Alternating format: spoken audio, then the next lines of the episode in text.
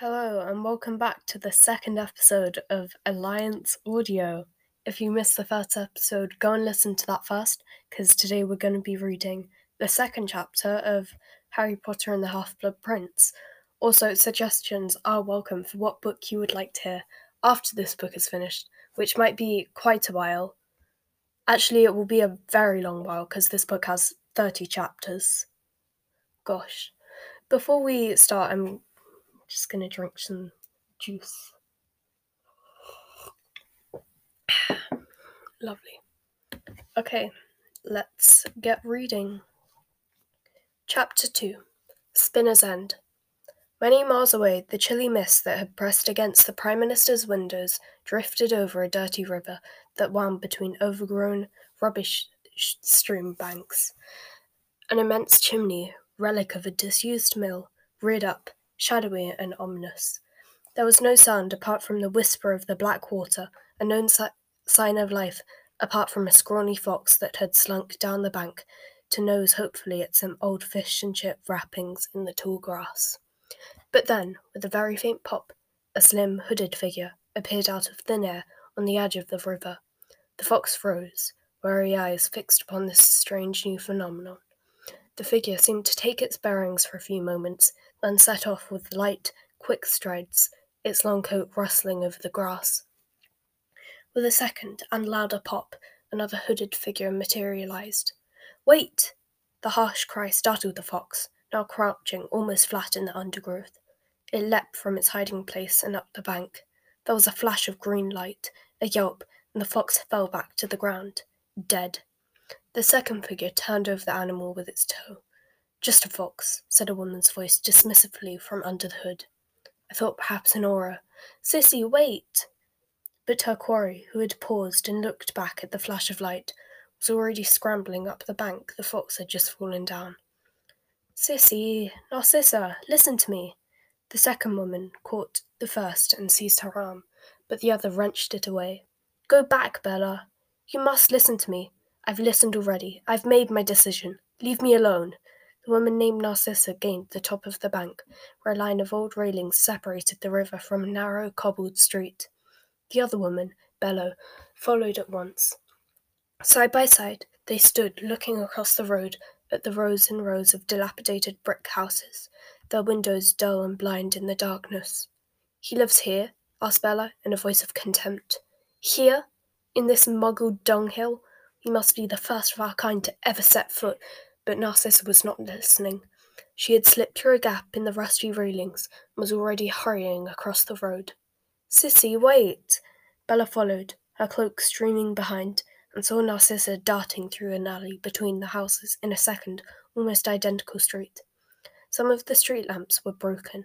The two women were running between patches of light and deep darkness. The pursuer caught up with her prey just as she turned around another corner, this time succeeding in catching hold of her arm and swinging her around so that they faced each other. Sissy, you must not do this. You can't trust him. The Dark Lord trusts him, doesn't he? The Dark Lord is, I believe, mistaken, Bella panted.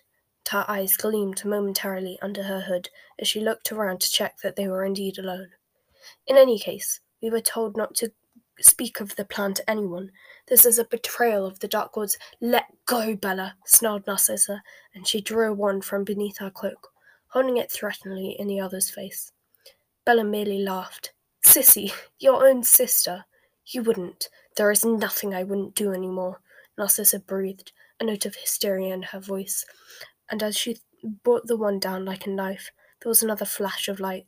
Bella let go of her sister's arm as though burned. Narcissa! But Narcissa had rushed ahead. Rubbing her hand, the pursuer followed again, keeping her distance now as they moved deeper into the deserted labyrinth of brick houses. At last, Narcissa hurried up a street named Spinner's End, of which the towering mill chimney seemed to hover like a giant and admonitory finger. Her footsteps echoed on the cobbles as she passed boarded and broken windows, until she reached the very last house, where a dim light glimmered through the curtains in a downstairs room. She had knocked on the door before Bella, cursing under her breath, had caught up.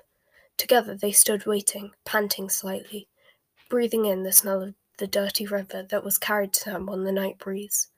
After a few seconds, they heard movement behind the door, and it opened a crack. A sliver of a man could be seen looking out at them, a man with long black hair parted in curtains around a sallow face and black eyes. Narcissa threw back her hood. She was so pale that she seemed to shine in the darkness. The long blonde hair streaming down her back gave her the look of a drowned person. Narcissa, said the man, opening the door a little wider so that the light fell upon her and her sister too. What a pleasant surprise! Severus, she said, in a strained whisper. May I speak to you? It's urgent. But of course. He stood back to allow her to pass him into the house. Her still hooded sister followed without invitation. Snape, she said curtly as she passed him. Bellatrix, he replied, his thin mouth curling into a slightly mocking smile as he closed the door with a snap behind them. They had stepped directly into a tiny sitting room, which had the feeling of a dark, padded cell. The walls were completely covered in books, most of them bound in old black or brown leather. A threadbare sofa, an old armchair, and a rickety table stood grouped together in a pool of dim light cast by a candle-filled lamp uh, hung from the ceiling. The place had an air of neglect, as though it was not usually inhabited. Snape gestured Narcissa to the sofa. She threw off her cloak, cast it aside, and sat down, staring at her white and trembling hands clasped in her lap. Bellatrix lowered her hood more slowly. Dark as her sister was fair, with heavy lidded eyes and a strong jaw, she did not take her gaze from Snape as she moved to stand behind Narcissa. So what can I do for you? Snape asked, settling himself in the armchair opposite the two sisters. We we're alone, aren't we? Narcissa asked quietly. Yes, of course. Well, Wormtail's here, but we're not counting vermin, are we? He pointed his wand at the wall of books behind him, and with a bang, a hidden door flew open, revealing a narrow staircase, upon which a small man stood frozen.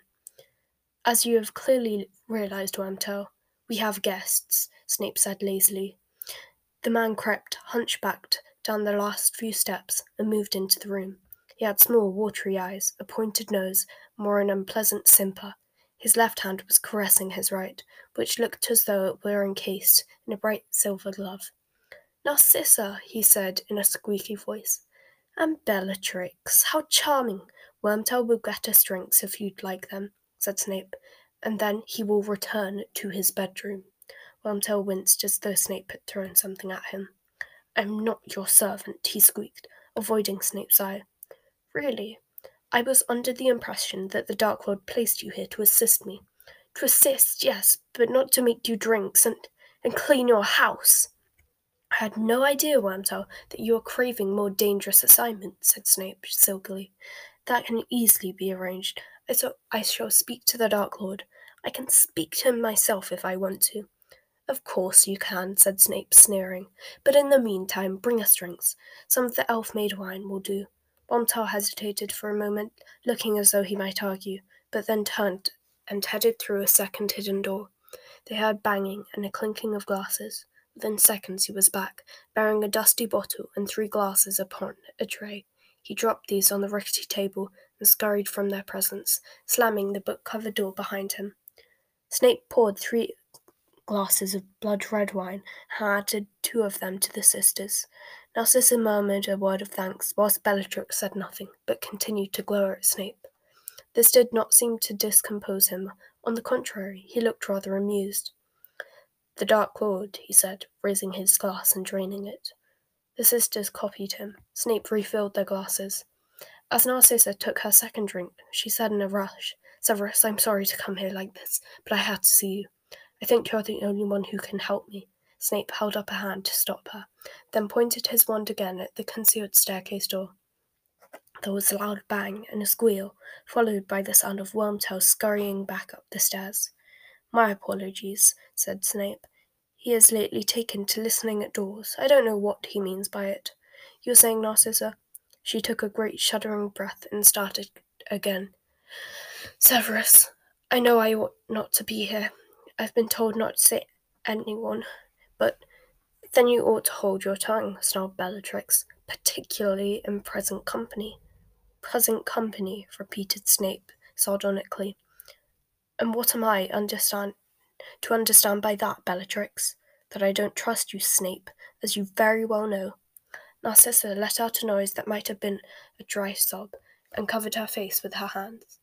Snape set his glass down upon the table and sat back again, his hands upon the arms of his chair, smiling into Bellatrix's glowering face. Narcissa, I think we ought to hear what Bellatrix is bursting to say. It will save tedious interruptions. Well, continue, Bellatrix, said Snape. Why is it that you do not trust me? A hundred reasons, she said loudly, striding out from behind the sofa to slam her glass upon the table. Where to start? Where were you when the Dark Lord fell? Why did you never make any attempt to find him when he vanished? What have you been doing all these years that you've lived in Dumbledore's pocket? Why did you stop the Dark Lord procuring the Sorcerer's Stone? What did you not return at once when the Dark Lord was reborn? Where were you a few weeks ago when we battled to retrieve the prophecy for the Dark Lord? And why, Snape? Is Harry Potter still alive when you have had him at your mercy for five years? She paused, her chest rising and falling rapidly, the colour high in her cheeks. Behind her, Narcissa sat motionless, her face still hidden in her hands. Snape smiled. Before I answer you. Oh, yes, Bellatrix, I am going to answer. You can carry my words back to the others who whisper behind my back and carry false tales of my treachery to the Dark Lord. Before I ask you, answer you, let me ask a question in return. Do you really think that the Dark Lord has not asked me each year every one of those questions?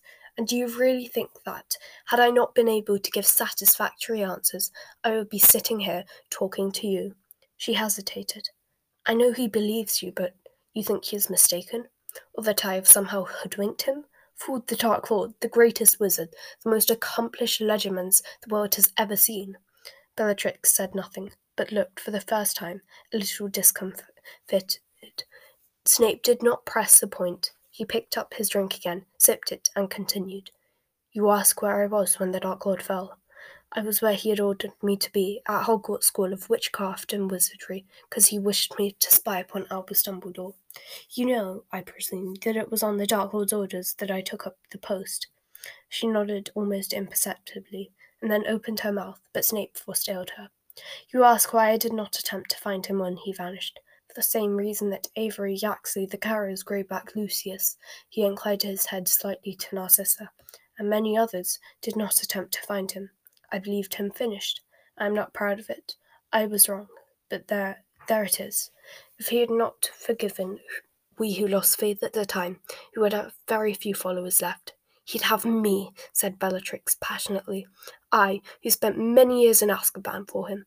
Yes, indeed, most admirable, said Snape in a bored voice. Of I know, you weren't a lot of use to him in prison, but the jester was undoubtedly fine. Jester! she shrieked. In her fury, she looked slightly mad. While I endured the Dementors, you remained at Hogwarts, comfortably p- playing Dumbledore's pet. Not quite, said Snape calmly. He wouldn't give me the defense against the dark arts job, you know. Seemed to think it might uh, bring out a relapse tempt me in my old ways. This was your sacrifice for the Dark Lord, not to teach your favourite subject, she did. Why did you stay here all that time, Snape? Still spying on Dumbledore for the, a master you believe dead? Hardly, said Snape, although the Dark Lord is pleased that I never destroyed my post. I had sixteen years of information on Dumbledore to give him when he returned. A rather more useful welcome back present than endless reminiscences of how unpleasant Azkaban is. But you stayed, yes, Bellatrix, I stayed, said Snape, betraying a hint of impatience for the first time. I had a comfortable job that I preferred to a stint in Azkaban. They were rounding up Death Eaters, you know. Dumbledore's protection kept me out of jail. It was most convenient, and I used it. I repeat, the Dark Lord does not complain that I stayed. I do not see why you do. I think the next you wanted to know, he pressed on a little more loudly, for Bellatrix showed every sign of interrupted. Why I stood between the Dark Lord and the Philosopher's Stone. That is easily answered. He did not know whether he could trust me. He thought, like you, that I had turned from faithful Death Eater to Dumbledore's stooge. He was in pitiable condition, very weak, showing the body of a mediocre wizard. He did not dare reveal himself to a former ally if that ally might turn him over to the to Dumbledore or the Ministry. I deeply regret that he did not trust me. He would have returned to power three years or sooner. As it was, I saw only greedy and unworthy Quirrell attempting to steal the stone, and, I admit, I did all I could to thwart him. Bellatrix's mouth twisted as though she had taken an unpleasant dose of medicine. But you didn't return when he came back. You didn't fly back to him at once when you felt the dark mark burn. Correct. I returned two hours later. I returned on Dumbledore's orders. On Dumbledore's, she began in tones of outrage. Think, said Snape, impatient again. Think, by waiting two hours, just two hours, I ensured that I could remain at Hogwarts as a spy, by allowing Dumbledore to think that I was only returning to the Dark Lord's side because I was ordered to.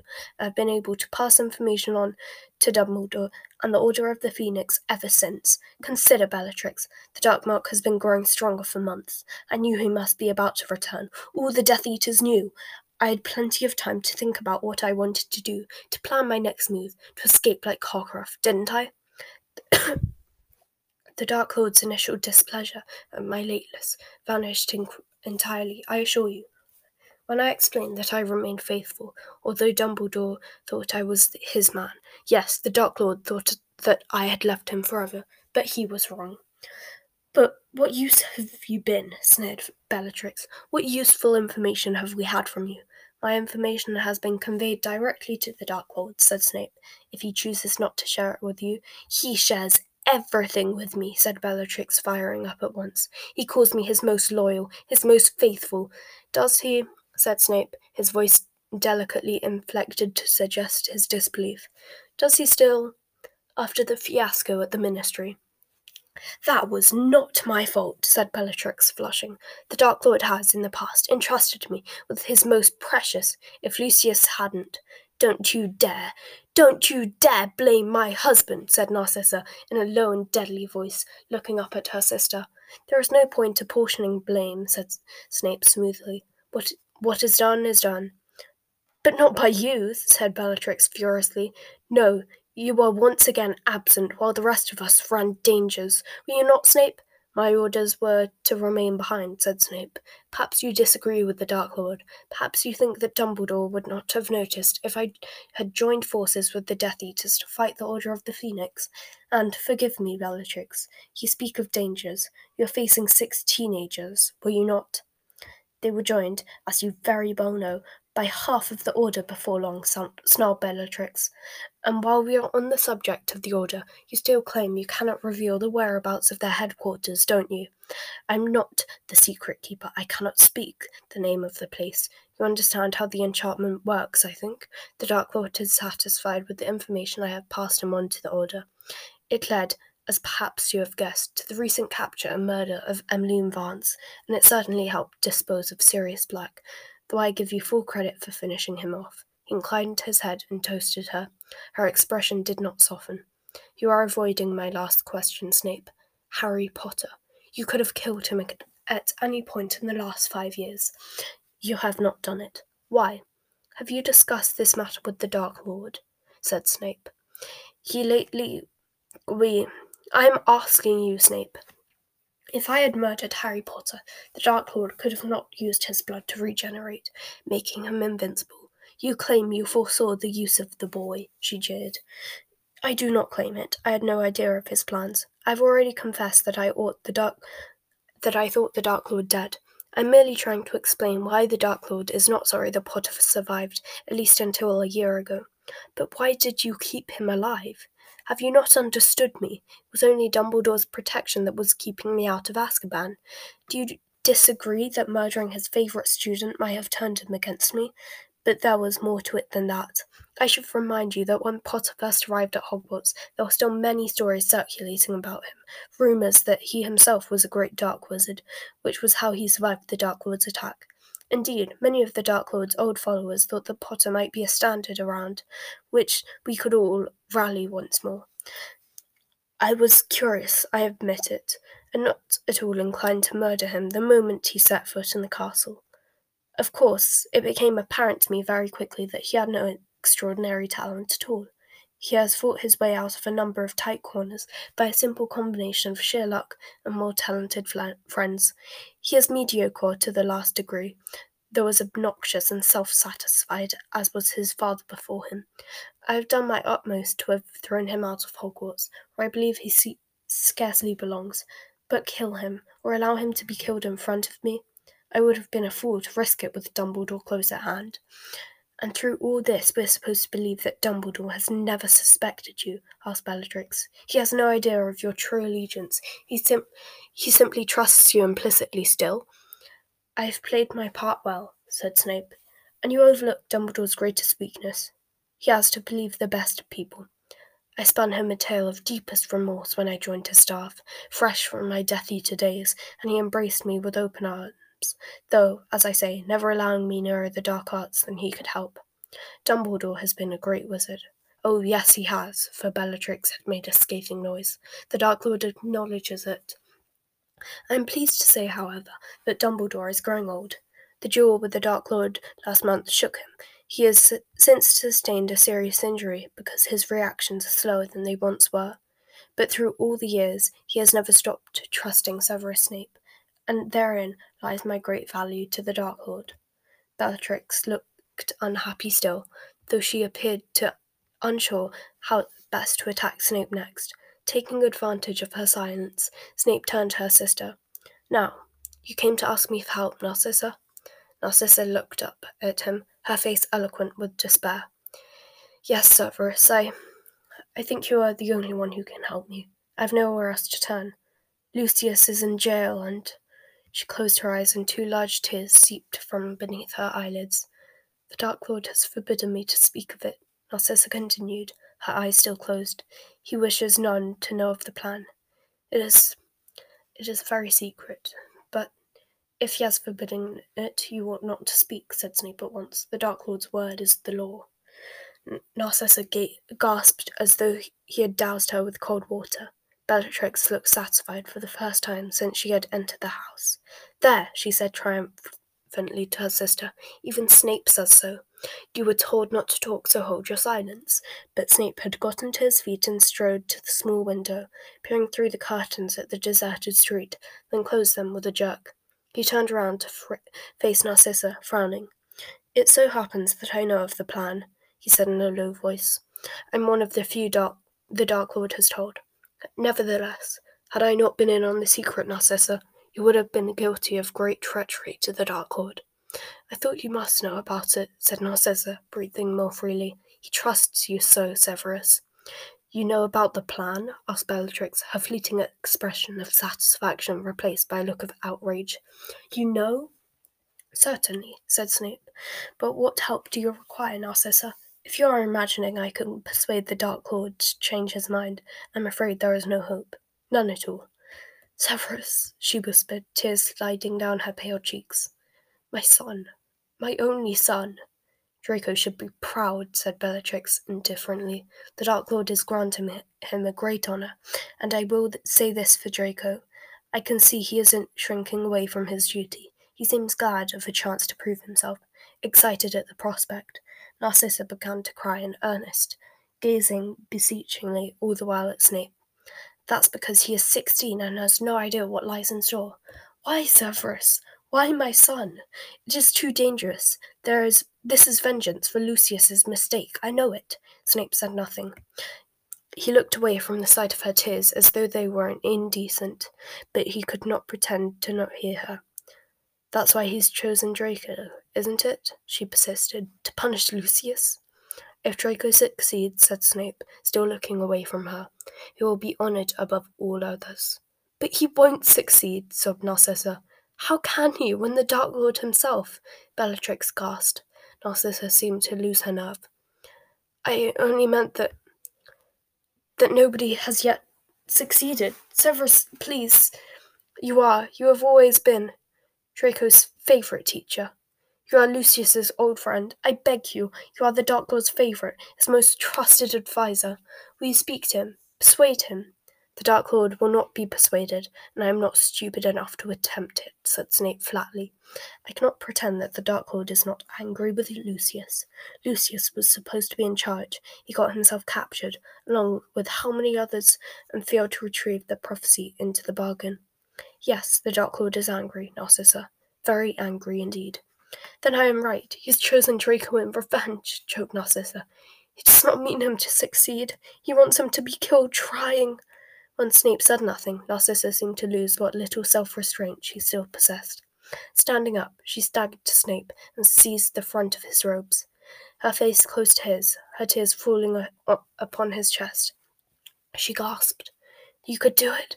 You could do it instead of Draco Severus. You would succeed. Of course you would. And he would reward you beyond all of us.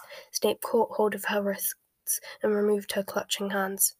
Looking down into her tear stained face, he said slowly, He intends me to do it in the end, I think, but he is determined that Draco should try first. You see, in the unlikely event that Draco succeeds, I shall be able to remain at Hogwarts a little longer, fulfilling my useful role as spy. In other words, it doesn't matter to him if Draco is killed. The Dark Lord is very angry, repeated Snape quietly. He failed to hear the prophecy. You know as well as I do, Narcissa, that he does not forgive easily. She crumpled, falling at his feet, sobbing and moaning on the floor. My son, my only son, you should be proud, said Bellatrix ruthlessly. If I had sons, I would be glad to give them up to the service of the Dark Lord. Narcissa gave a little scream of despair and clutched her long blonde hair. Snape stooped, seized her by the arms, lifted her up, and steered her back onto the sofa. Then he poured her more wine and forced the glass into her hand. Narcissa, that's enough. Drink this. Listen to me. She quieted a little, slopping the wine down herself. She took a sh- shaky sip. It might be possible for me to help Draco. She sat up, her face paper white, her eyes huge. Severus, oh Severus, you would help him? Would you look after him? See he comes to no harm? I can try. She flung away her glass. It skidded across the table as she slid off the sofa into a kneeling position at Snape's feet, seized his hand in both of hers, and pressed her lips to it. If you are there to protect him, Severus, will you swear it? Will you make the unbreakable vow? The unbreakable vow. Snape's expression was blank, unreadable. Bellatrix, however, let out a cackle of triumphant laughter. laughter. Aren't you listening, Narcissa? Oh, he'll try, I'm sure. The usual empty words, the usual slithering out of action. Oh, the Dark Lord's orders, of course. Snape did not look at Bellatrix. His black eyes were fixed upon Narcissa's tear-filled blue ones as she continued to clutch his hand.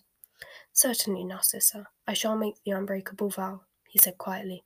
Perhaps your sister will consent to be our bonder. Bellatrix's mouth flew open. Snape lowered himself so that he was kneeling opposite Narcissa. Beneath Bellatrix's astonished gaze, they grasped right hands.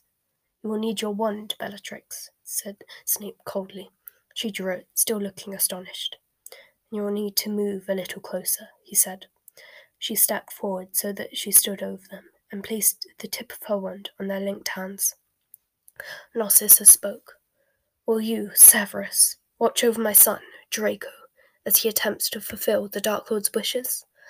I will, said Snape. A thin tongue of brilliant flame issued from the wand and wound its way around the hands like a red hot wire.